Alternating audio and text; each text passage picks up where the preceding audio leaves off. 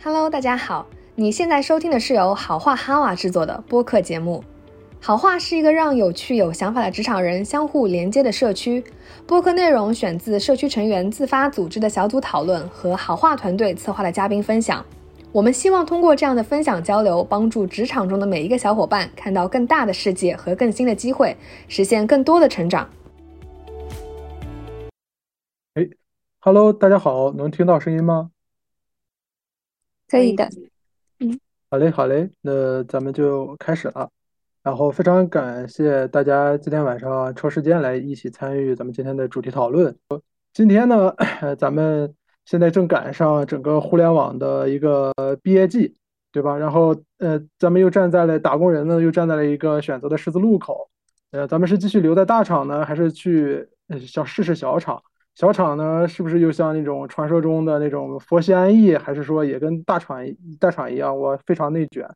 所以说，今天讨论的话题呢，就是从互联网大厂去小厂打工，是一个好的选择吗？对，然后小厂到底是什么样？然后能不能去？然后如果想去，该怎么去？今天呢，Good Talk 呢邀请来几位从大厂到小厂的嘉宾，然后一起讨论这个话题，希望可以给大家呃多种多样的一些视角和一些输入。然后接下来请各位嘉宾介绍一下自己。啊，好的，没问题。大家好，我是 Echo。嗯，呃，我之前是在一家创业公司。做内容运营，这个是我加入互联网行业的第一份工作。那后面的话，其实就比较幸运了，分别就职过阿里、呃快手，还有字节这样的大厂。那其实我现在是刚刚加入一家呃细分领域的这样的一个独角兽的公司吧，在里面其实承担一个。我理解就是大头兵这样的一个角色。对我个人的话，从领域上看，我其实是一直在内容电商这样的一个行业内，嗯，以偏内容和电商这样的一个视角去做业务的。对，好呀好呀，然后呃，大米。好，嗯，我自我介绍一下，就是我是之前呃本科跟研究生都是在美国读的书，然后毕业了以后就以应届生的身份直接加入了一家就是宇宙级的大厂。然后在这个大厂也做过比较多的业务，包括呃，比如说像那个国际化的社区，然后还有国内和国际化的电商，然后大概待了呃三年的时间，啊，然后后面就去了一家呃某个上市了的呃非常大的新品牌新呃新销呃新零售相关的一个一个大的公司，然后是做数字化相关的工作，啊，但是没有待很久吧，就大概嗯大半年，然后就呃离职，现在在呃创业。哎，大家好，那个呃，我其实是呃，差不多是两份大厂和两份小厂的经历吧。我第一份工作是在香港那边做那个一个外企做咨询，然后那个回国以后，呃，回内地以后，就是呃，第一份工作是在一个 AI 的创业公司，然后当时是比较明星的一个创业公司，然后跟着他们一直从。呃，大概八十人左右的规模，然后做到离开的时候大概是四五百人这样子，然后就加入了那个头条，呃，然后做那个电商，然后呃出来以后就现在是那个加入了一个那个创业公司，然后主要是做这个呃 XR 的这个互动游戏方向。呃，所以说就是呃，跟 Echo 可能不太一样的是，我其实每一段经历都是在不一样的行业和做不一样的业务，呃，然后今天的话，我可能会结合就是两段的这个小厂经历去分享吧，嗯。好，哎，大家好啊，我是叫胖虎，那个之前的话，最早我是外企的管培生的背景。然后后面也是去了北京的两个大厂吧，基本是 B 开头的，那个啊，一个上一个时代的，一个是这个时代的 B 啊。然后后面的话啊，短暂的去了另外一家那个呃二线厂啊，因为之前确实是因为 有有经验的原因啊，去了一家二线厂做了过渡。然后后面其实，在面临新的选择的当中呢，就在一次在大厂和这个小厂之间选择了小厂啊。目前是在一家出海的。呃，也不算小厂吧，可能有一千人了。这边是负责呃战略用研和商分团队。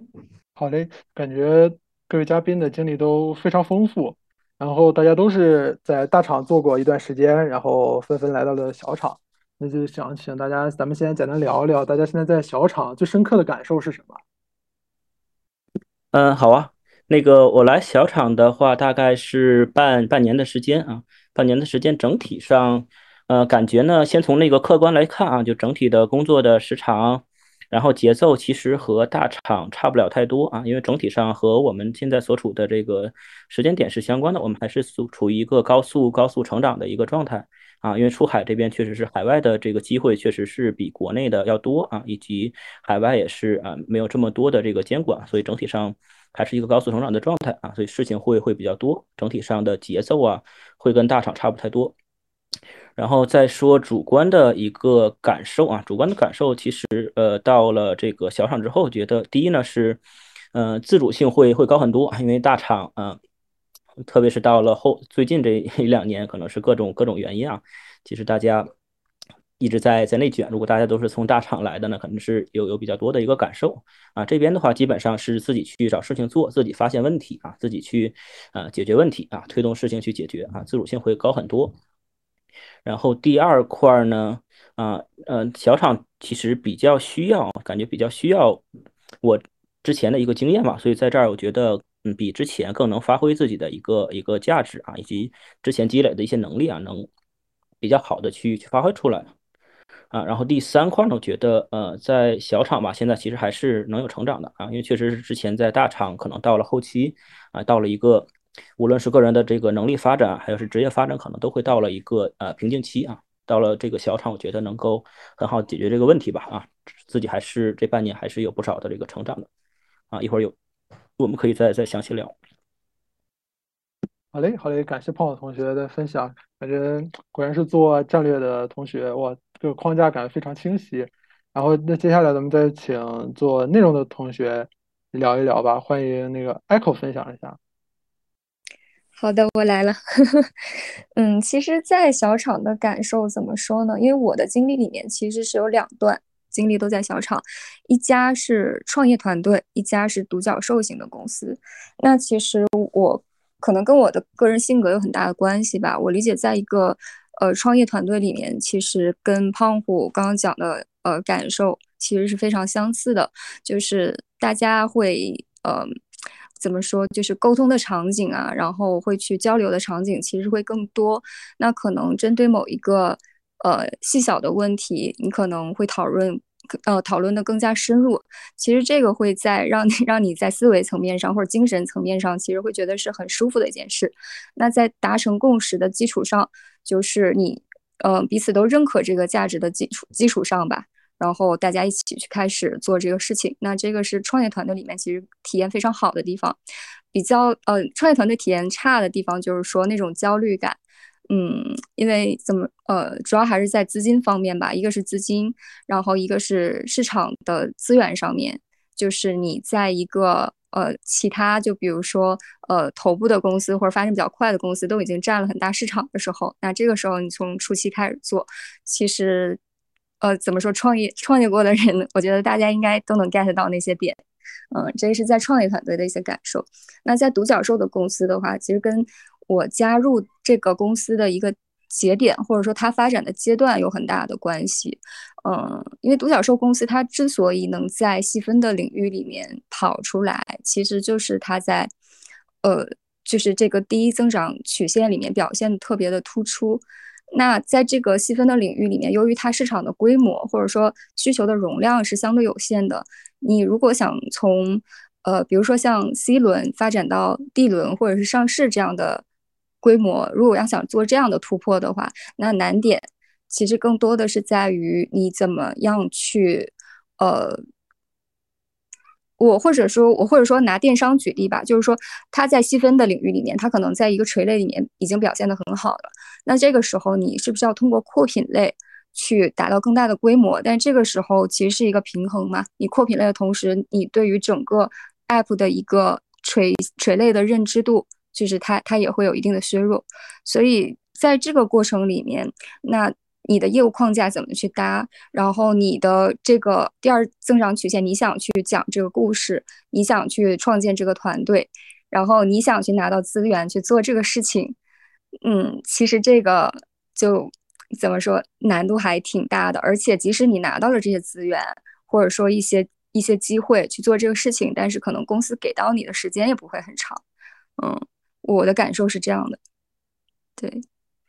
好嘞，好嘞，感觉举了一些例子的话，可以让这个画面更更更丰富了，更生动了。然后呢，我们接下来欢迎就是和 Echo 相反的，就是跳呃就是跳一次槽，然后换一次行业的 Bella 分享一下。嗯，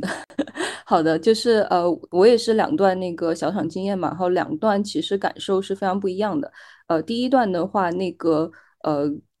跟那个就是当时整个，因为第一段其实是在一个 AI 的创业公司，然后跟当时整个 AI 行业的这个竞争非常激烈，以及老板的风格是比较有关系的，所以当时其实整个发展是 push 的非常狠的，所以我当时最其实最最主要的感觉是又忙又累，然后非常的混乱，就是那个累是超过，我觉得从体力上来说的话，其实是超过那个头条很多的。就是我基本上是没有十一，没有五一，然后每个周末都要跟老板 review 一整天，然后一熬夜都是三四十个小时的通宵的那种，就非常恐怖的。然后呃，但是当时的话，因为我才回内地嘛，然后呃，就是其实对于内地的创业氛围，还有互联网的很多，包括 AI 的技术的一些方向，我是完全一张白纸，不是很清楚的。所以就是当时呃，这个。去学习新东西的这个呃渴望吧，或者是当时的那个在成长路径上的这个体验，就是某种程度上对冲掉了这个特别特别忙的这个呃状况，所以就是也不知道怎么样就坚持下来了。对，而且当时就是我自己呃也是第一次去突破去做一些就是呃跟这个商务拓展相关的这样的岗位，所以就是其实是打开了我自己人生的一个维度，所以。部分来说的话，就是虽然就是整个工作体验，其实现在看起来并不是非常好，就是非常的累，非常的乱。但是呃，成长体验和工作体验就是某种程度上就是对冲掉了。然后呃，现在的这份工作的话，其实我是以呃类似合伙人的身份加入的，所以其实我更多的是从创业者的角度去考虑问题，所以就是嗯，不是非常的呃。考虑自己的感受，因为实际上就是你平时讨论的人也是你创业的小伙伴嘛，所以就是呃大家都很熟悉、很信任，所以在这一块的话，就是呃一定是体验非常好的，呃，然后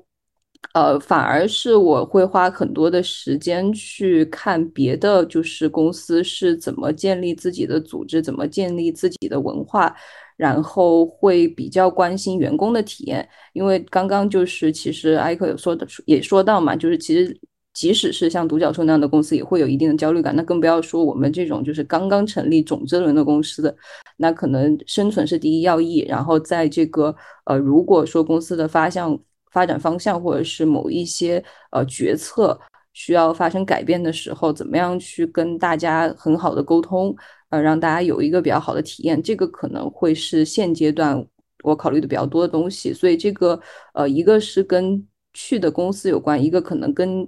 就是自己人生发展的阶段也会有一定的关系。呃，其实刚刚听完 Bella 讲，我还挺有感触的，因为其实 Bella 形容的那个状态，是我当年从大厂去所谓的小厂所渴求的一个状态，就是呃，虽然很忙很累，但是个人的成长性是能够对冲掉一些疲惫感的。然后我当时去的那一家是呃一很大的一家新零售公司了，呃，但呃其实我虽然以为和和我之前那个宇宙级大厂相比，它其实是一个相对灵活的一个呃组织，但去了以后发现，其实本身呃零售行业跟互联网行业可能本身就有一些比较大的差别，就是在形式风格上面，呃，以及这家公司它确实也不是嗯也不是一家小公司了，它其实已经上市了，嗯，所以是很成熟的，不管是组织上还是流程上，啊，其实。嗯，我。当我进去的时候，我会发现，嗯，其实已经被框架的非常的死，呃，我个人在里面其实是没有什么太大的这个这个空间，对，所以去了以后，其实还是有一个比较大的呃落差感的，但更多的可能是来自于呃对零售这个行业之前的预期会有一些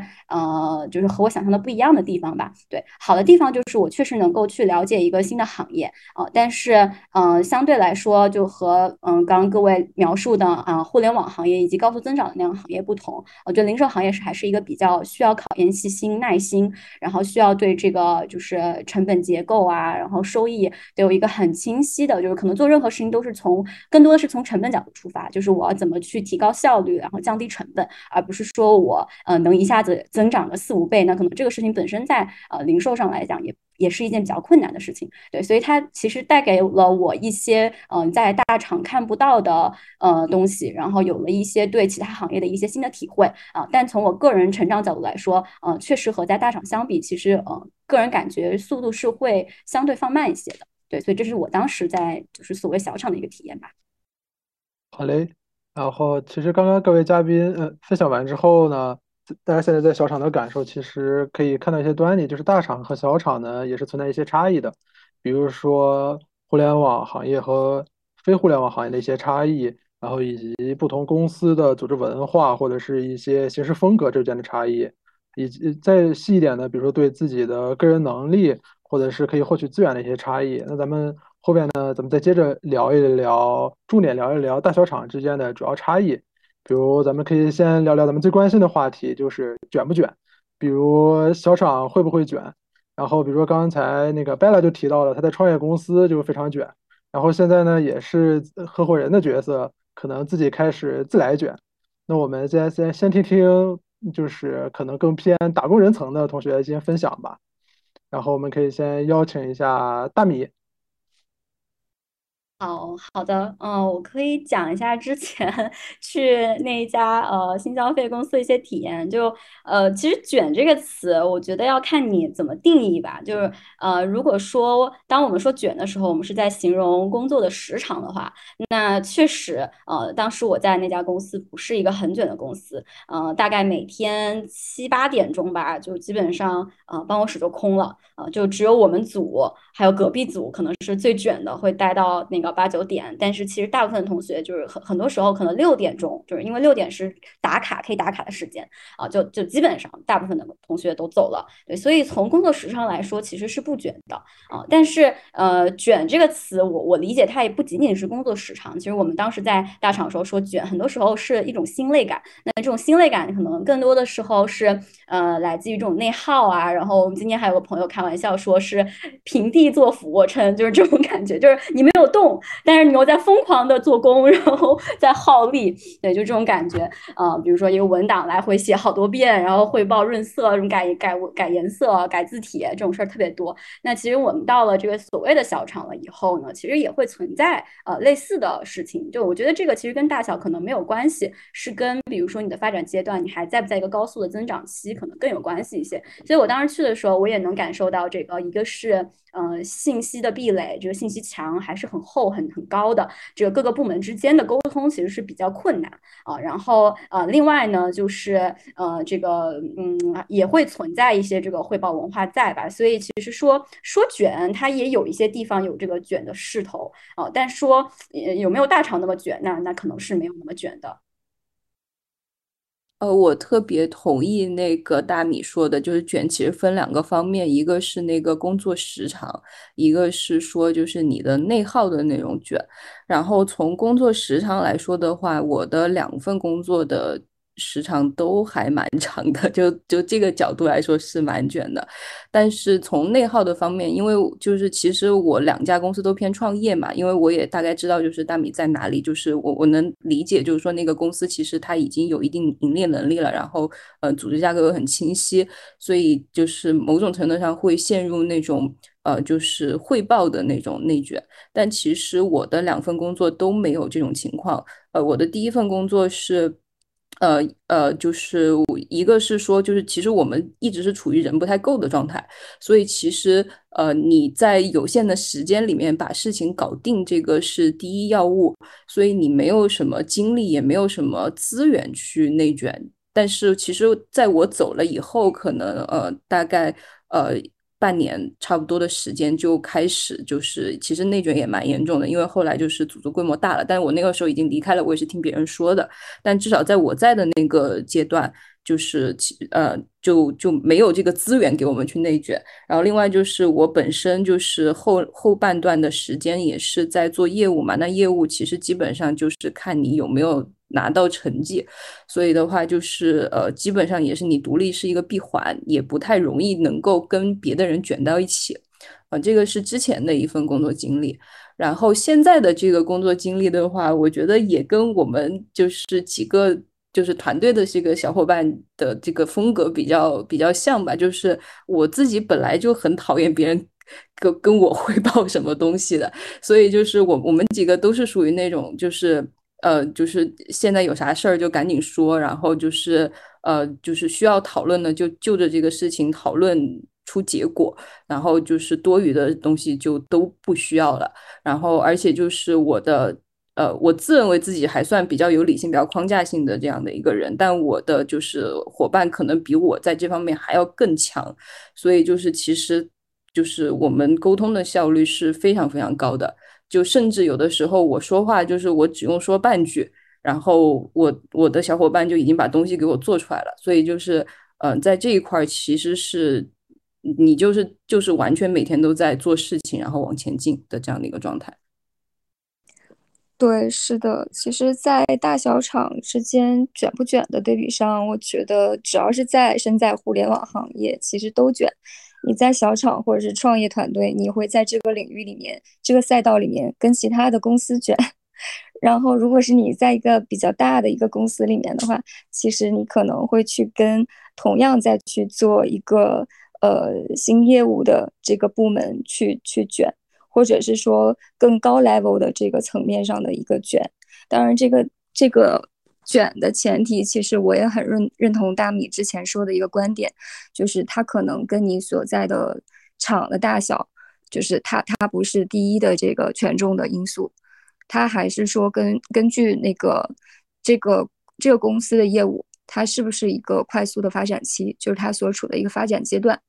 那其实聚焦到每一个部门的具体的业务上，如果公司大的这个呃框架它是在一个快速发展期的话，那其实大家去搭基建，然后去铺业务，其实所有的精力都会在投入在一些非常执行上的工作上。那互相之间的话，其实都。因为自己这一趴可能你都要快速的去推进，那其实也没有太多的精力去在其他的方面上，比如说汇报上或者是一些呃多余的沟通上面去下功夫。那如果说你其实已经进入到了一个发展瓶颈期，或者是发展没有那么顺利的一个业务场景里面，那更多的时候大家会去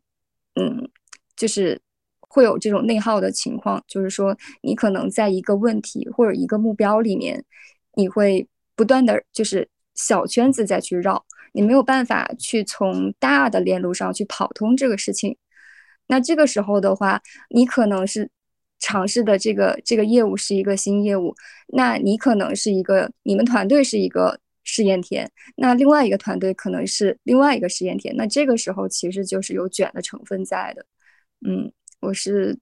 从比较具体的这个场景里面吧，不知道大家是不是有同样的体感？哦，胖虎之前也提到，他说在小厂感觉对自己的能力发展更有一个明显的一个提升。我们可以请胖虎来分享一下。OK，呃，这块儿吧，其实也分两类啊，因为我在这边是呃做战略，整体上内部公司内部的所有的部门基本上都会有观察吧。其实分两类，这边其实也。呃，那个也能躺平啊，也能躺平。然后那个，然后如果要做事情，也能做很多的事情啊。我觉得整体上，阿义来看的话，我觉得，呃，这边刚才说了，这边主观能动性或者自主性会更多一些啊。然后整体上对能力的要求呢，啊，我觉得更是需要一个全全能手吧，或者特种兵啊。因为我们 最近那个也是跟管理层在频繁沟通啊，包括我们很多的岗位要面到管理层的，我们基本上管理层现在招人也是。这样的一个一个要求啊，就是基本上要求大家是一个全能手，啊，特种兵，然后生存能力会啊比较强，比较皮实啊，或者是以前吧，以前是有过这种啊，在大厂有过挫折或者有过这种失败的经历啊，可能是现在这边招人的一个一个一个特色吧。因为整体上啊，我们这个公司现在所处的阶段呢啊，有有几个孵化的新业务也是在高速增长的阶段啊，所以说那个很多的方面啊，可能基本上也是。呃，我们我们在这边这个行业走的还算比较，在中国的企业里边走的还比较比较靠前啊，所以说可能就是对个人能力吧，特别对于新方向要求还是还是还是蛮高的啊，这是。啊，这是这是第一块吧，然后第二块呢，我觉得对于这个战略战略这块的岗位，对于战略的岗位，或者是对于观察到同级别，比如说中层的一些 leader，其实都是需要大家啊有一些这个大厂的体系化的一些一些呃一些认知啊，以及对这个事物啊本质性的一些理解吧。我觉得目前我们 观察到我们这个公司其实啊中层中层基本上很多都是这个 BAT 啊这类的大厂大厂过来的，大家基本上都是能独当一面啊。或者是基本上能力来看呢，基本上都是对这个所在的这个部门的这个所有的嗯体系化的东西啊，都是有比较深刻的一些一些一些理解的，然后能在这边去推动啊，推动一些事情落地。然后嗯，还有一点吧，我可能补充一点，战略这一块跟嗯大厂不太一样啊，就小厂这边，因为确实是呃刚才。几个嘉宾也提到了啊，到小厂这边其实是那个没没有那么多钱啊，可能要面临生存的问题啊，然后啊面临这个这个发展的问题，不像不像宇宙厂这各个方向随随便随随随便烧啊，钱随便烧，特别是之前啊，那个这边的话其实是更重视结果的，比如说我们啊给无论战略这几个团队啊，利用员啊、上分还有战略这块啊，给到呃那个老板这边啊，哪怕是一篇文档啊，基本上。对于那个我们重点的业务，老板都会问你这个研究的结论对我今年这个业务的六倍增长有什么样的一个一个帮助啊？如果是啊那个空空空的写一个报告啊，最后产生的的结论对这个事情没有没没增长没有帮助，那这个我们这个研究就是没有价值的。所以这可这几点吧，可能是来这个半年吧啊的一些一些感受啊和一些观察。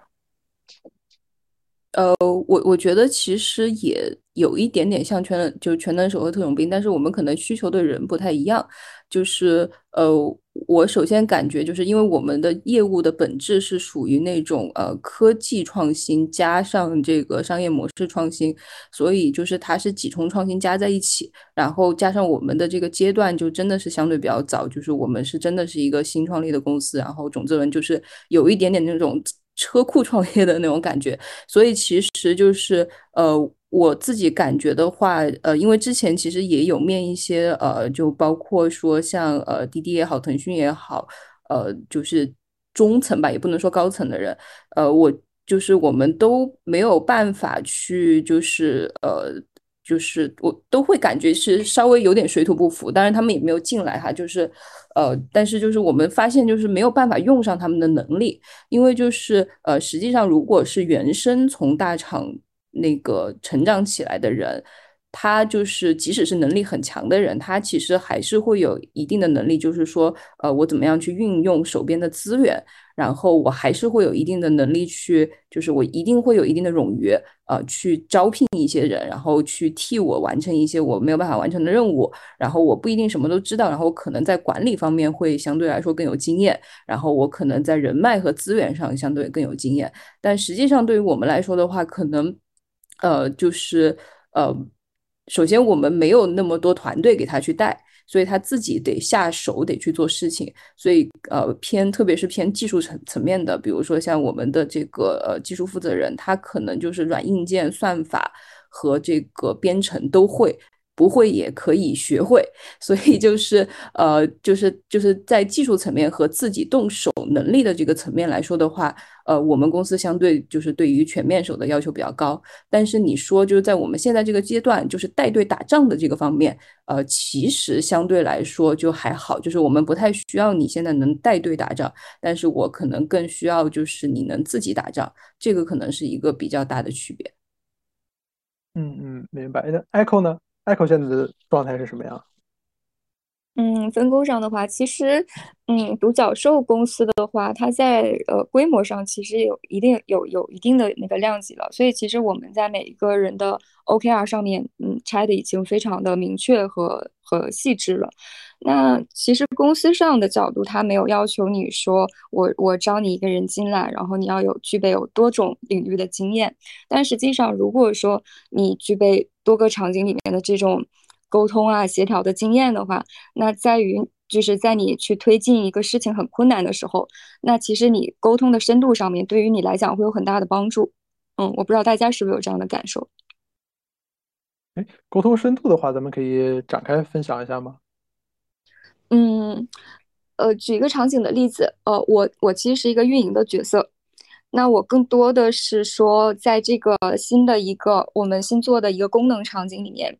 那我们想要去完成一个运营目标，一个一个小的一个过程指标，完成一个运营指标的话，那这个产品可能所处的阶段，它其实是在刚呃刚开始的几个迭代里面，那在这个迭代里。这前几个迭代里面，就是它可能只是做了一些框架性的功能，或者非常基础的功能，但实际上你想要去优化的一些点，你自己对于呃这个可能所需要的一个开发量或者优先级，你如果自己要有一个呃自己先有一个比较好的认知和判断的话，其实你去跟产品，甚甚至说和研发再去沟通的时候，其实你们会就是 gap 会相对来讲小很多。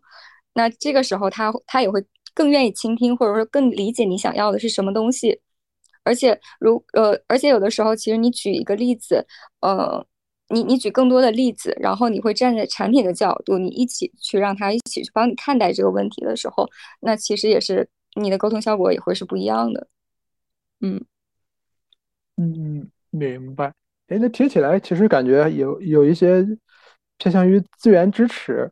那比如说，就咱们就就是在把这个资源，或者不不仅限于，比如说让产研同学去帮助开发一些功能，或者是一些完善功能，咱们再把资源的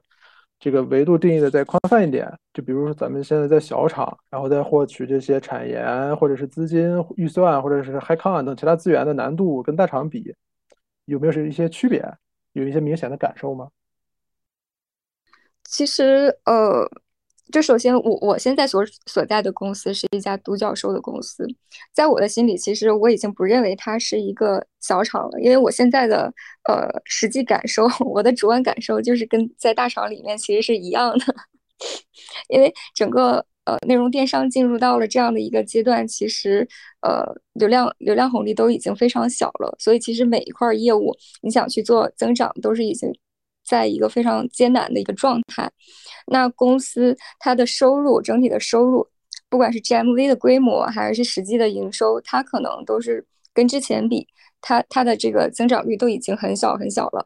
那这个时候你让它去开拓一个新的场景，然后去找到第二增长曲线的时候，你让它去投入一个一下子投入一个比较大的这样的资源在里面，其实，嗯，不管是大厂小厂，它其实都会有很多的考量或者卡点在这个里面的。嗯，所以其实这个这个方面的感受，我个人来讲，我倒是没有觉得有太大的差别。因为即使是在阿里的话，你想要去呃拿拿到一些资源，就是其实也是非常难的。你可能要把这个故事完整的呃叙述清楚，那同时你要把这个整个的一个数据层面的一些东西，你要去证明出来。但实际上你。能用数据去 证明未来的一些业务的一些东西，其实是很有限的。嗯嗯嗯，明白。哎，那胖虎其实刚才也提到了，说现在在来到了新公新公司之后，老板对研究结论更强调于务实。哎，那比如就站在就是胖虎咱们现在的公司来看，与之前前两家公司相比，就是咱们获取比如说战略资源方面的支持。难度有没有一些比较体感上的一些差异呢？嗯，对战略资源，我觉得倒差不差不太多啊，因为这个都是离老板比较近嘛，基本上那个证明自己的东西是有价值的，然后赢得更多的信任之后，老板会给更多的啊，给给给你更多的一些 scope。基本上在大厂也是类似的吧，很多的战略，包括什么 PMO，基本上呃，那个自己的自己的这个这个能做做的事情有多大，可能跟老板也是啊，关系关系还是还是比较比较大的。对于这边战略其实差差不太多啊，跟之前在在呃在大厂。然后，但是对于业务来看，其实是啊这个有明显的一个差别吧，因为确实是我们这边也有一些从那个比如说啊从宇宙厂的明星产品啊过来的这个。嗯，产品的负责人。啊，其实，呃，刚开始啊，还基本上大家会有一些蜜月期，但是其实后面啊，就是因为大家可能到了后面就还是小厂，其实资金资金资金方面啊，不如不如大厂那么财大气粗啊，可能其实让给你的一个耐心啊，或者是这个能烧钱的一个决心啊，没有没有大厂的那么大，所以可能是刚开始 OK，但是如果你啊，我们这个新业务前面几个 milestone 你过不了的话，可能到后面的这个资金包括 high count 会都会会比较紧啊，这点可能是跟跟大厂不太一样。做业务来讲啊，特别是做一些新业务，这边还是可能到后期会有一定的这个啊这种风险。嗯嗯，明白。其实感觉，嗯，听完描述之后，其实对战略来说差不多，对业务的话，可能更倾向于带着镣铐跳舞。哎，那咱们能不能就是请胖虎再抽象分享一下，比如说咱们从之前的宇宙厂到现在的小厂，最大的成长是什么？最大的收获？嗯，其实我最觉呃，刚才也提到了，就是之前在那个呃宇宙厂吧，包括之前那个呃百度 B 这第第一个 BAT，然后后面其实我后面去了那个因为敬业的原因去了一家也是二线二线的厂吧，二线的厂，但是也算是北京的一个比较大的厂了。其实到了到了后期啊，那个基本上做的事情，就是呃卷其他的团队啊，就是基本上我们一个一个事情可能是至少两三个团队来来卷同一个事情，然后就要呃想呃。绞尽脑汁想怎么比他们做的更更丰富啊？比如说一个写写文档不够，文档上要加各种的表情啊，各种的美化啊，然后文档又卷不够，那后面就要把这个文档一个一个一个周报啊，一个什么，比如说竞品的研究啊，或者是定期的追踪啊，拍成一个视频啊，就要卷成这个样子，就大家很多的时间都是花在这个卷其他团队上啊，这是第一。然后第二块呢，可能到了后面的场呢，啊，那个那个呃，可能做的事情啊，就是。啊，帮助老板呢，做老板的 PM，帮老板去去去抢地盘儿啊，嗯，然后这个基本上去呃管理一些内部的呃团队啊，基本上可能到了后期吧，可能我经历的团队都是这这样的一个状态。其实我觉得啊，对于这个真正个人能力的提升是是是没有太大的帮助的，但短暂的体验一下，我觉得还好，因为这个确实是在在呃，无论在各种企业里边，有人的地方就有政治啊，这个是必备的一些生存技能，但我觉得，适可而止就好啊，然后。到了这个小厂呢，我觉得其实这些东西的都可以，呃，都可以避免吧。啊，觉得基本上把以前啊那个我在呃外企的管培生，其实做过很多的业务的轮岗或者是一线的轮岗，后面定岗做的战略，然后在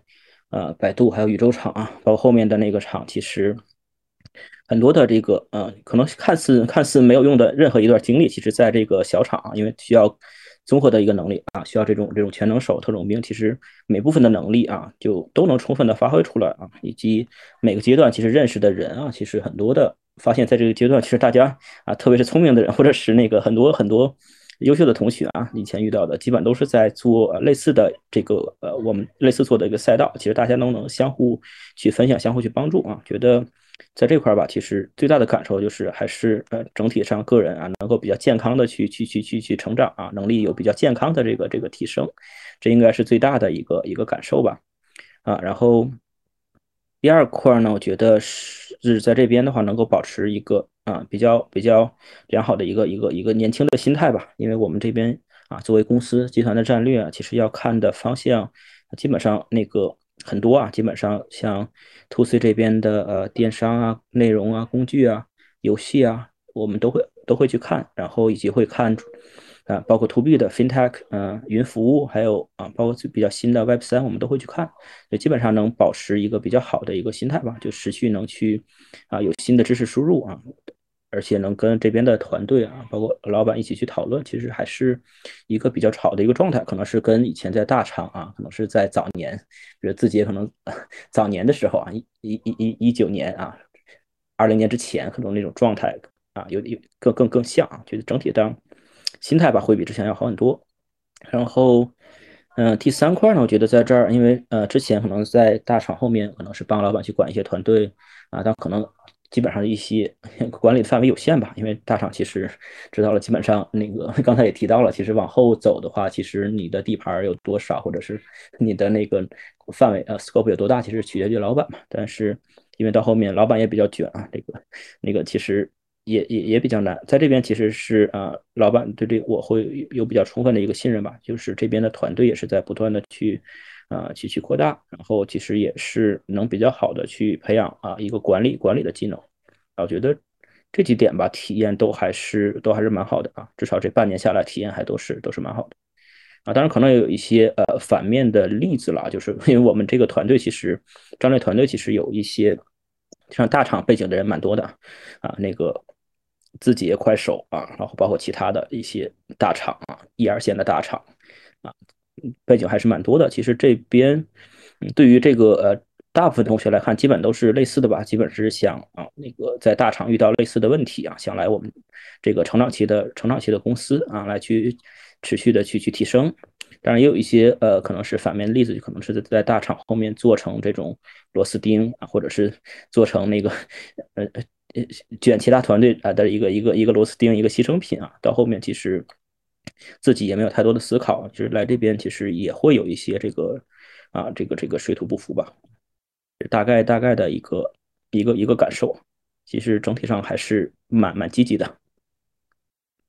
呃，我我还是分两段说吧，就是两个确实不太一样。就是呃，成长的话，第一段的成长就和我刚刚说的，呃，就是呃，对，因为我看到有留言说对小厂的定义，就是我我第一段是那种就是呃，我是从天使轮进去的初创公司，但是那个时候已经快一百人，就八十多个人。然后我走的时候是呃大概三四百人，然后现在大概是独角兽的规模，所以它是一个呃在我在职的过程中就已经发展的比较快的这么一个公司，然后。呃，第一个公司，然后正好我人生的阶段又是属于就是在谋求转型，然后在定义自己到底适合做什么的阶段，所以就是每一件事情对我来说都是成长。然后，但是我觉得这个成长确实跟大小厂说实话关系不是非常大，它主要的成长来自于两个方面，第一个方面是行业，就是呃像 AI 的这个技术行业是我之前就从来没有接接触过的，所以其实是呃完全是学习了一个呃比较垂直行业。的一个呃东西，然后第二个就是我担任的角色，因为其实呃说实话，我自己的性格并不是一个非常适合做商务的人，但是确实阴差阳错的，反正在那个公司承担了这样的一个职责，所以说就是真的是开打开了一个新世界，也是为什么我后来就是呃去做运营也好，然后以及在现在的公司也好，就呃敢于去负责一些业务的模块，就是这一块其实主要是行业和这个。呃，我所在的角色去打开的我的边界，嗯，然后这个是第一段的这个成长，然后呃，第二段就是现在的这个呃这个公司的话，我觉得更多的是 peer pressure，就是你的就是朋辈的成长太快了，就是我们现在因为我们也在探索新方向嘛，所以我们要学很多新方向的知识，然后就是我总觉得他们学任何东西都是我的三倍快。然后有的时候我就是稍微偷个懒，我就就看会那个剧什么之类的，然后他们就已经完全去了另外一个世界了，所以就我压力也很大，所以就是呃就是我就是你更多的是 peer pressure，然后你对于一些嗯。而且就是就是呃，因为就是我知道这在座的可能有一些是做战略背景的嘛，但是我觉得战略背景跟就是特别特别初期的一个厂，你要决定你到底要做什么业务，打什么市场，以什么样的形式走到世人的面前，呃，相对来说还是不太一样的。所以你怎么样在一个特别小团队的情况下，特别有限的数据资源下，然后。呃，特别原子化的思考，然后去做这样的一个决策，我觉得这个是我就是也是从就是我的伙伴的身上去呃学习到的一些东西，所以我觉得这个更多的是像就是跟伙伴一起的一个相互的成长，然后呃。然后最后就是补充一点吧，就说实话，就是我觉得我自己还蛮幸运，就是我可能没有当过螺丝钉，所以就是呃，因为今天分享的主要是小厂的经历，但实际上我两段大厂经历也都成长还蛮多的，对，所以就是呃，我感觉来说的话是不同方面的成长，但并不是说可能大厂成长更多，小厂成长更多这样，嗯，嗯嗯。明白，看看，有时候感觉机遇也是一个很重要的一部分。哎，那我们先再想请 Echo 聊一聊，因为刚才提到了 Echo 现在在的独角兽，感觉和大厂很多方面是一样的。那咱们现在到了独角兽之后，有没有怀念过一些大厂的某些方面呢？呃，说实话，比较怀念的地方，我可以说的很具体的是，比较怀念在阿里的时候，因为。阿里，首先我作为一个运营的话，那其实阿里它整个的生态给你的那种，呃，让你近距离去看到，然后以及从数据细节上去看到整个生态的繁荣的面貌，其实是非常，呃，就是对你整个刚刚入职的一个新人来讲，其实非常有冲击力的。那在这样的一个呃一个大的环境里面，那其实我。上一段之前有介绍嘛，我是从一个创业团队，然后有幸加入到第一家大厂公司的。那在我之前所积累的基础上，其实我更多的是 focus 在，呃，从零到一去搭建，比如说从呃抽象需求，然后去搭建整个前台的一个消费场景，然后再去一步一步的去从零到一去开始耕耘做运营，就是它会不断的增加你的一个呃。工作的深度吧，在一个非常垂的一条线里去增加你的工作深度，但是你进入到大厂之后，你的视角被拓宽了，然后生态各种各样的角色出现了，然后有不同的问题类型出现了。那这个时候，你作为一个运营，在这个里面，你更多的是要去解决一些生态化的一些问题。那你做业务的一个方式，其实跟之前来讲也会有很大的不同，就是你可能除了嗯，比如说。去从预热，从流量蓄水，然后到真正的去开始做这个呃转化的步骤。那在这个过程里面，其实是有很多横向的交叉的事情要去做的。它是一个网状的，是一个很立体的一个脉络去做事情的。所以，所以比较说实话，比较怀念大厂这种做事情的感觉。对，还挺，我觉得还挺酷的吧。嗯。哎，那那对我也我也我也听起来我也觉得挺酷的。哎，那还想就是比较稍微问一个不太那么舒服的问题。那当时就是就因为凡事必有两面嘛，大厂既然有很酷的一面，可能也会有很不酷的一面。那当时那咱们后来是在什么契机下，就是觉得感觉可能需要告别大厂了呢？嗯，我猜到你要问的是这个问题。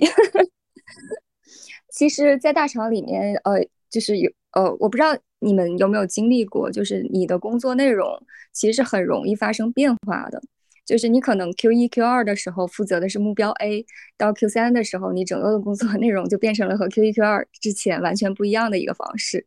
那这个时候，你其实自己是对于自己有一个定位和规划的。然后包括说你的工作内容变动的话，其实它，我理解它可能。从老板的层面上，他没有好坏之分。嗯，说实话，我是这样想的。但是可能在对于你自己的实际感受上，你你觉得会不会有前期会有很多内耗？呃，在这个里面，就是说你的点是什么？我觉得这个是真正决定你是否想要有离开的这个念头的。而我，因为因为我的那个之前的背景是在一家创业团队里面，所以其实我对于呃内耗这样的事情其实是特别特别抗拒的。所以，但凡触及到我的这条神经，我可能就会很认真的考虑说，那要不要去换一个环境，或者换一个生态，然后你去再去尝试一些新的挑战，比如说换不同的生态类型，那你会遇到其他生态里面一些新的问题类型，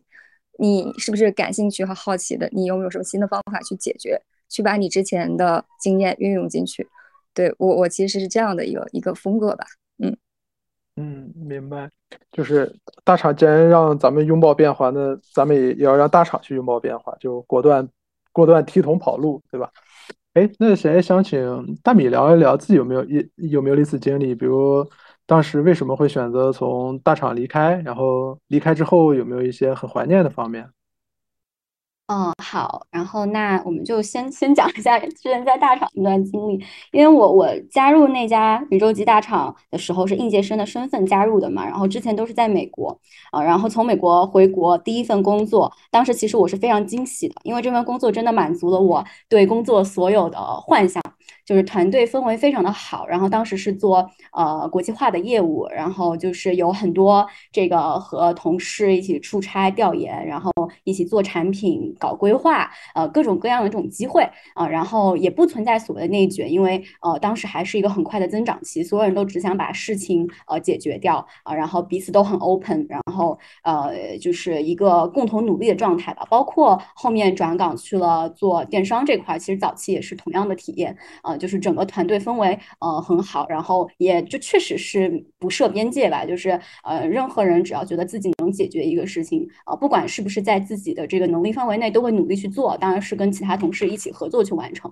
啊。所以其实当时是没有所谓的 culture shock 的，就是从美国回来，然后觉得这份工作就是非常完美，就甚至没有想过就是会离开这家公司，有没有想过那么快会离开这家公司？然后但是大概待了两年之后呢，就会就是可能之前就是被抬的太高了，然后整个预期太高了，然后突然有一天当它增速过于快，然后到了一个非常大非常大的体量，然后同事嗯从之前的可能几十人几百人，就甚至到了突然一下甚至到了可能上千人啊，然后很多同事你可能都不认识啊，然后都是通过文档啊或者是群里的消息你才知道这个人是谁或者负责什么业务，然后你也会发现这个部门和部门之间的这个信息墙确实也越来越高，然后会存在这个重复造轮子的现象。啊，就比如比较经典的啊，就是这个什么 PMO 啊、战略啊，然后策略运营啊，然后可能还有市场啊，可能大家都在做同一个项目，然后彼此还不知道对方都在做这个项目，然后突然有一天汇报说，哎，发现哎，好像怎么我们都在做一样的事儿呢？就或者可能有些人甚至也知道，对，但是就是会存在这种呃重复造轮子的现象吧。然后当时就会让我个人会觉得很心累，就是觉得这个同事和同事之间好像就是嗯沟通起来会越来越困难，然后自己的增速也就是成长的增速也会越来越慢，因为过去可能一个人可以 own 一个项目，然后。从这个规划，然后到落地，整个流程都能够自己跑下来。但现在你会发现，会把一个工作拆成很多个步骤啊，然后可能自己也只能负责到前期规划的那一部分，然后后面落地可能又换成别的团队，然后这个事情最后做成什么什么样，可能也也不清楚了啊。然后再加上这个工作时长确实是非常的熬人，就每天可能，呃，最严重一段时间可能每天都要到转中，然后呃，当时又换了一座城市，和家属都不在一座城市上，突然有一天下班，然后大半夜走回那个自己的这个独居公。公寓，然后路上就开始思考，为什么要把。时间浪费在这些人身上和这些我觉得没有意义的事情身上，就是，嗯，为什么要把自己最好的时间花在一些就是可能回报很小的事情身上？对，所以当时那个瞬间就让我觉得，嗯，也许我应该换一个方向去看一看，就是可能要不就是换一个行业，对吧？要不就是呃换换到一个比如说偏创业的公司，然后去做一些更全能手的事情。所以当时是希望能够换一个视角。然后因为我那个时候虽然就有创业的想法，但觉得自己还没有那么的 ready，还想要去。呃，进一步的锻炼一下自己，所以就选择了去了一家就是呃消费品公司。对，因为那个时候也是因为自己在做跟电商相关的事情，认为消费品是呃就是相当于从平台视角可以切换到商家视角去了解商家如何做经营的，所以这件事情让我觉得还是很有意义的，所以我就去了。那去了以后，确实和我之前的预期呃有几个比较大的变化，然后以及会让我呃怀念大厂的几个点啊。我觉得第一个点呢，可能是这个人才的密度啊，就确实就是互联网，尤其是之前自己所在的一家公司，人才密度确实是非常非常高的啊。然后特别是早期的时候，可能一八到二零年，然后身边的人很多都是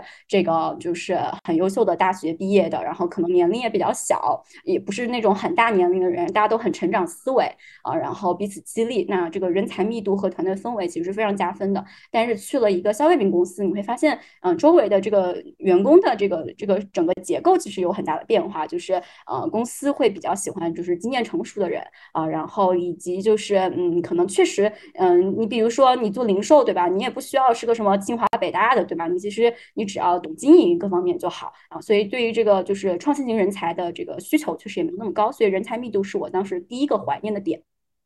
第二个点呢，就是分工啊，就是其实刚刚也聊到了分工啊。我觉得就是不管是互联网公司还是创业公司还是独角兽公司啊，其实大家会分工会相对这个就是就是 flexible 一些，就是大家都会彼此会 cover 一些对方的工作，因为业务增速太快了，你之前的这个组织结构可能不能够兜底所有的这个呃增长期遇到的问题，所以需要彼此呃 cover 一下。对，但是可能零成熟成熟的零售公司，它是一个很流程很流程化的一个公司。就举一个例子吧，比如说像元气森林，对吧？那他可能整个公司啊，我不是说元气森林这样这样子啊，我举个例子，就是他可能整个公司都是在卖饮料这么一件事情，那所以可能公司的所有的组织的这个就是呃。架构，就是从这个商品的这个这个呃设计到生产到销售，它一是一环扣一环的，对，然后所以说它会导致这个决策呢，它其实非常中心化的啊，就是因为我一个决策我是需要多方来共同 sign off，所以大家都是平级的情况之下，其实没有办法做出决策决策的，通常都要到 C O O 或者 C E O 那个 level 才能做出一个比较大的决策。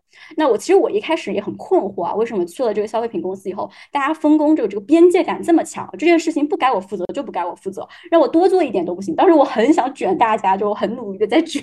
然后就各种就是希望去打破这个部门墙，但发现就无功而返。对，然后我一直到读了那个就是 Netflix 那本那个 No Rules Rules，就是那个就是不拘一格那本书，然后那个 Ray Hastings 他就是那个就是 CEO 的 Co-founder，他有讲到，就是组织其实是分两种的，一种是这种紧密耦合型的组织，一种是松散耦合型的组织。那紧密耦合型的组织，其实就像我在的那一家呃新消费公司。公司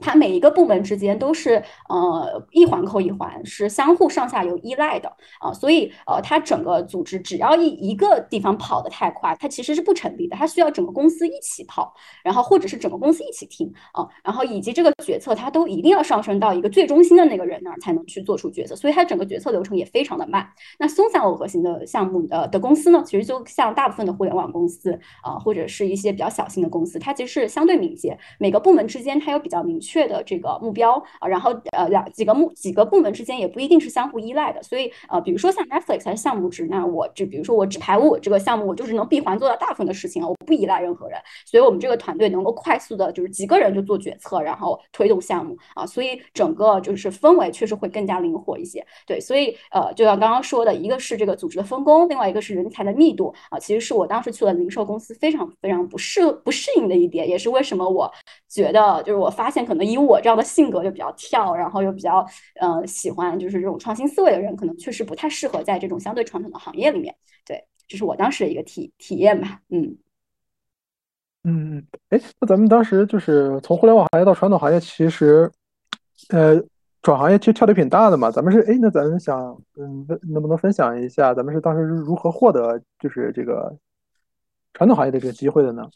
对，就其实我当时目标非常明确，因为我是从电商想去换一个角色看，我当时其实。呃，很大的想法是想去创业，但是确实是当时还是有一点害怕，然后有点觉得自己没有准备好，那就想说，那就换换一个行业。然后就是因为呃，其实首先电商跟零售之间本身就有一个很大的关系，所以呃，能够认识一些相关行业的人啊。然后这里就是也想跟大家就是就是宣传一下，就这个建立人脉啊，社交真的是非常 非常的重要。对，然后最后我还是通过的这个就是呃一个一个一个朋友，然后认识了我当时那个部门也是呃当时那家公司。一个 VP，然后进到了那个组，对，所以其实呃，社交确实有有有帮到我，但是确实社交之前你自己得有一个很明确的目标，就是你呃希望是去哪个行业，你希望做什么事情，然后根据你的这个目标，你再去找呃和谁聊会比较好。但其实现在想起来，我比较后悔的一个点就是我没有多找几个人聊。呃，我当时和他聊完之后，然后其实整体的体验也没有说太特别特别的好，但是当时我很明确的就是想去看一下零售，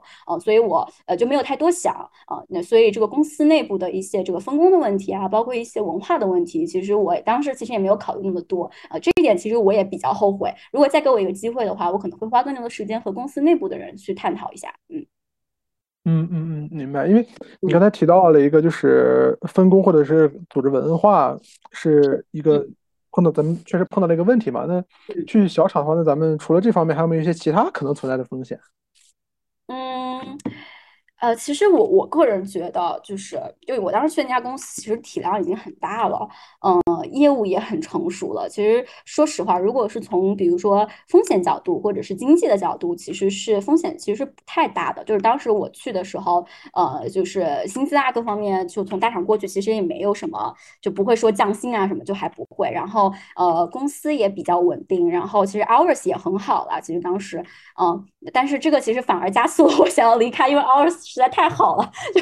觉得自己的成长速度有点慢，对对。但是其实说实话，呃，对于大部分人来说，去一家呃，就是比如说新消费的公司，就换一个行业，呃，只要你还能在这个公司创造价值，其实整体来说，我我认为风险没有大家想的那么高啊。对，嗯嗯嗯嗯，明白。哎，那好嘞，那 Echo 同学，那 Echo 同学有那么有没有一些观点呢？比如说当时自己是如何获得校长的机会，然后自己在去校长之前有没有考虑到一些风险？呃，其实是有的，因为我其实。工作经历也算是比较多的吧，我理解在在咱们这次沟通里面，那其实每一次换工作给我的感受都是说，呃，你可能之前在去之前了解到的这部分信息和你实际去了真正体会到了在这个团队里面工作，呃，真正遇到的一些问题，它其实感受是完全不一样的，会有很大的信息差。那其实最后这次选择的话，呃，也是我在这个里面的一些踩过一些坑吧。就是首先，你对于这次的选择，你的信息一定要尽可能多方面、全面的去了解清楚，这个是一个。然后还有一个就是说，你对于未来将要做的这个业务，从短期目标到长期的一个规划，你是不是有一个相对比较清晰的一个思路？那中间可能会遇到哪些问题？根据你之前的经验，你是不是有一定的预判？那你你在这个过程里面，你能解决的问题的这个概率，或者说这些问题的解决度能达到多少？那在这些问题的基础上，嗯，最后就是谈到可能比较现实的部分了，就是你你跟这个团队 leader 的一个沟通，你们两两两者是不是觉得在？一些认知上或者观点上是不是能同频？然后还有这个整个的一个 package 这块是不是觉得 OK？嗯，包括说你可能要想到，如果在这个过程中你可能半年或者是甚至是不到半年的时间，呃，你你你 landing 觉得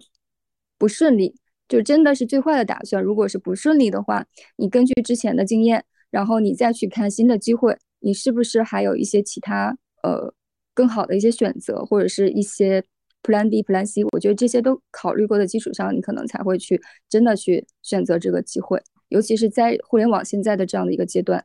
嗯，嗯嗯，好嘞。哎，呃，那我们还想再请嗯贝拉嗯聊一聊，就是比如说现在觉得是去小厂的好时机吗？因为毕竟现在大厂毕业季。呃，就是我我我可能是就是今天这帮人里面最坚决劝退的人啊。虽然我自己做创业公司，我是希望吸引很多优秀的人才，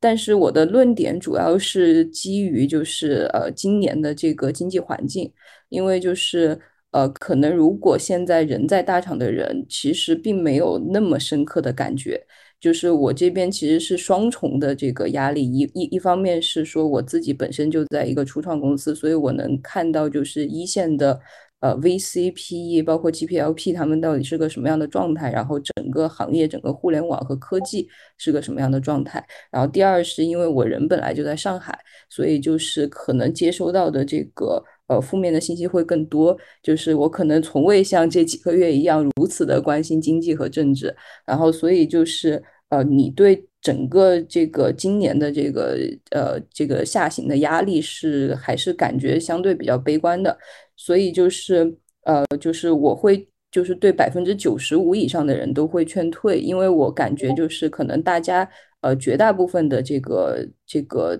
呃，想要去小厂的这个动因都是一个 push factor，就是你可能都是在大厂觉得工作的不开心，或者是内卷，或者是呃这样那样的原因，就是觉得生活无意呃就那种无意义感，或者是重复劳动，呃不管怎样吧，就可能是这个呃推。把你推出去的这个因素更大。那在现在的这样的一个就是市场非常高风险的情况下，且你的部门并不是一个处在裁员级的部门，所以其实你在大厂最多感。就感受到最大的那个风波，无非就是奖金可能变少一点点，然后听到一下隔壁部门在裁员，然后你们的增速没有那么快了。但这个其实对于我们来说，就是我们看到的那个更大的 picture 来说，我们觉得太小太小了，就是就是简直不值一提。所以就是。呃，可能就是今天我会是大家里面就是最坚定劝退的人，就特别是如果你是特别犹豫，然后又处在一个 push factor 的这个阶段去决定你是否要去小厂，就或者是换一个就是相对没有那么大的一条船，那我觉得大家就守好自己的岗位，守好自己的现金流就够了。呃，但是从另外一个方面来讲的话呢，就是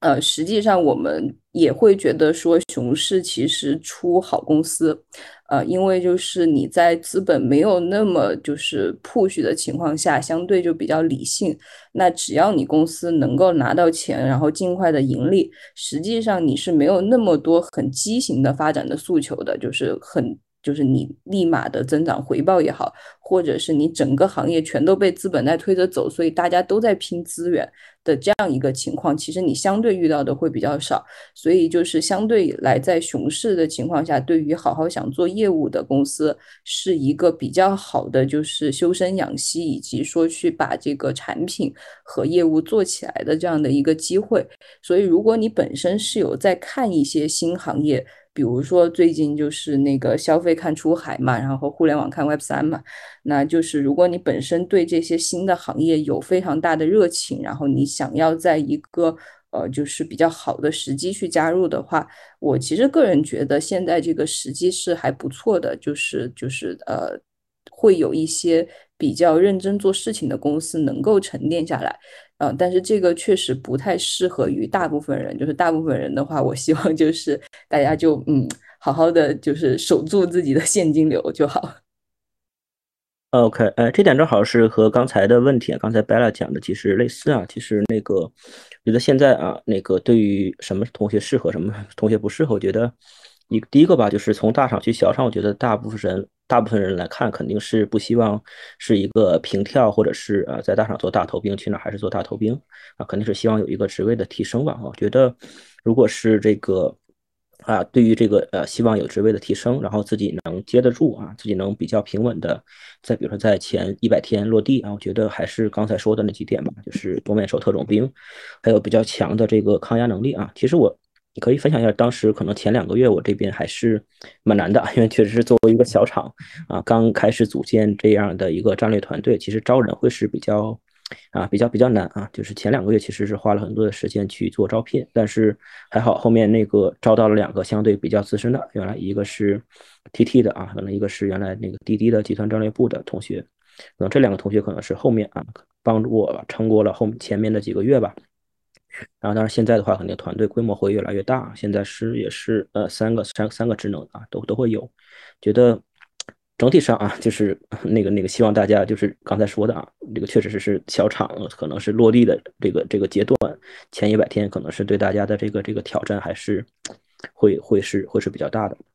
需要在这一百天吧，去去啊这个拿结果去去证明自己。可能前我我第二个月可能因为我之前是在宇宙厂啊积累了一些那个比如颈椎颈椎病，可能到这边啊又又犯了这个，可能是前两啊前两个月吧，那个那个有时候走路都会都会头晕啊，是这样的一个状态。但是挺过来之后啊，其实到现在还是还是一个不错的一个一个状态啊，这是第一块。然后那个对于刚才贝拉说的啊，想想说一点，其实确实是啊，可能小厂对于这个啊一线的同学或者是那个一些。呃，当然战略也有，还有一些业务来看，可能啊比大厂的这个这个雷更多啊，大家需要要打听好，可能是啊，确实是可能容容易容易掉进坑里边啊，以及现在确实是那个整体的大的这个呃资本环境不好，虽然我们呃公司是整整体去年增长还不错，今年目标也还可以，但其实现在啊整因为整体的形势不好，大家也也是在做这个啊这个手勒紧裤腰带过日子啊，其实。也有遇到过一些可能是啊大厂来的同学，一开始体验体验都很好，然后然后朋友圈都很正能量啊，说来了终于终于不用在那个大厂卷了。但可能是到了到了后面吧，前面前面一段时间也是也是那个因为这个方向的调整啊，是也是被被优化掉了。所以说现在确实是可能会有会有雷会有坑啊，就是大家那个啊那个那个呃建议还是找一个比较啊。稳那个那个管管理管理管理的岗位，或者是能去啊，对这个阶段对这个公司比较重要的一个一个职能啊。然后，如果是想平跳，或者是想来这小厂躺平啊，觉得也要注意避坑吧。呃，在实际上，我理解可能每一个赛道它的情况是不太一样的。呃，我其实没有跳出过我所在的这个内容电商的领域之外。去对其他的一些赛道有实际的体感，所以我只能从内容电商的这个呃领域里面去做一些呃我我的观点上的一些分享吧。嗯，其实现在整个，这首先它这个平台它是要靠电商的业务去支撑它的一个核心的营收的。那电商的话，你想要做好核心的营收，其实最大的一个呃呃一一个模块就是要做好夯实好供应链。那在现在的这样的一个发展阶段，就是在现在的像阿里、就是淘宝、京东。还有拼多多这样的巨头，他们已经呃积累到这样的程度，就是他们已经手握供应链，基本上百分之九十九，甚至能几乎达到百分之百这样的一个程度了。那在这样的基础上，呃，你你如果去想要一一个小厂要是想要去呃切入这块去做的话，那其实你你的艰辛程度，嗯，会比你想象的要大很多，因为它不是从。因为它现在很难从模式上去，从根本上去解决这个这个问题，去带来新的发展。那所以说，在这样的一个呃内容电商的一个大的行业里面，就是它的格局，然后它的梯队已经拆分的非常清楚了。那如果说你选择了一个小厂，你你要看它在这个呃梯队呃它在这个格局里面所处的梯队的位置是什么。它的营收是不是有很稳定的一块一块市场可以去做？然后你自己在这个里面的位置，你所负责的目标，它的风险性是如何的？其实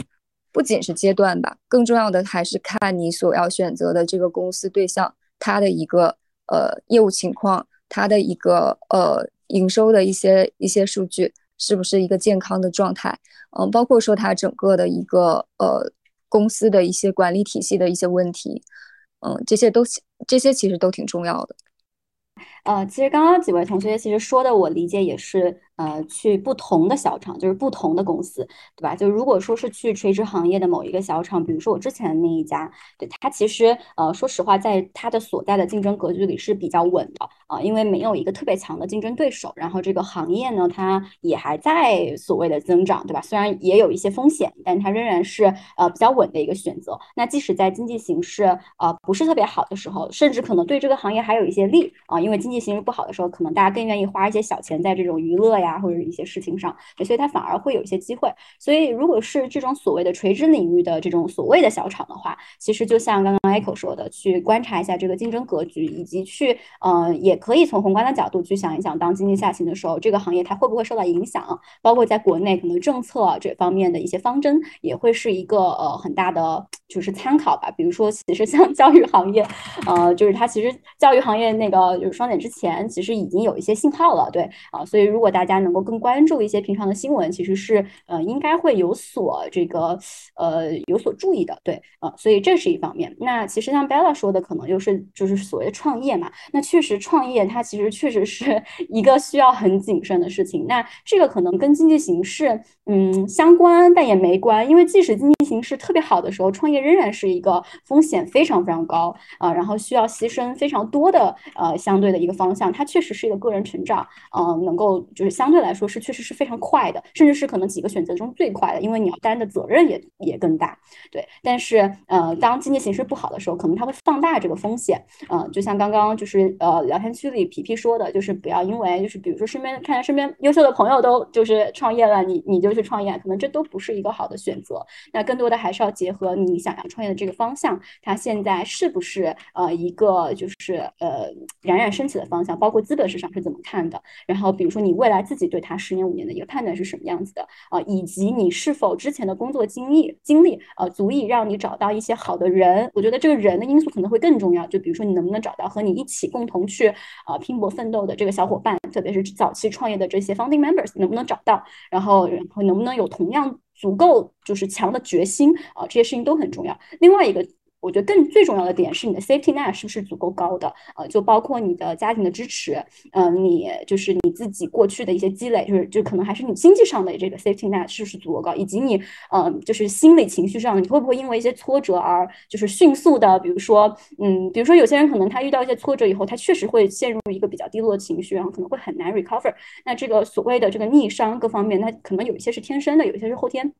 锻炼的，那你在这方面是不是真的就是 ready 了哦？我觉得这些问题可能都是要问了自己之后才要决定要不要去创业。那其实小厂相对来说是一个更相对跟其实没有。真的没有说风险那么那么那么高的一个选项和创业相比，对，但是呃还是要去看清楚行业跟这个宏观的政策方向。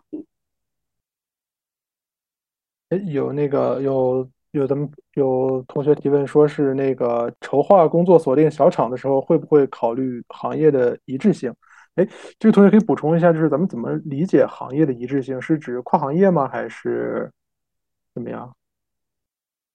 可以请这位同学提问的同学稍微补充一下哈。好，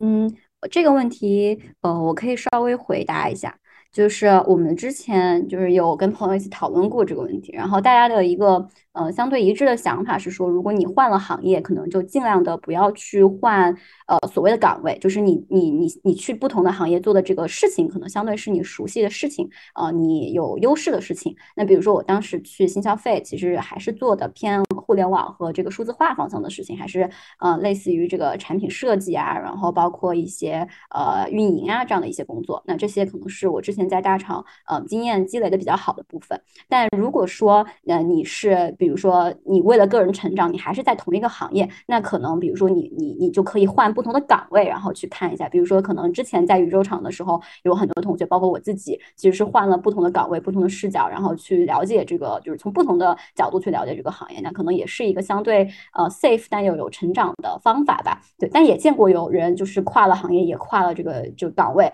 那也有，呃，非。做的非常好的，那其实就是看你对自己有没有足够的信心啊。如果你觉得对自己很有信心的话，那其实没有任何事情可以限制到你的。嗯，对，跨跨行又跨岗本人，对，你看，就就是活生生的这个 showcase，对吧？小稍，对我可以稍微补补充一下，就是那个呃。我我我感觉就是，首先，其实我比较认同，就是大米说的，就尽量还是保持某一个状态的一致性，无论是行业还是说岗位。其实我我觉得这样其实是比较好的。然后，呃，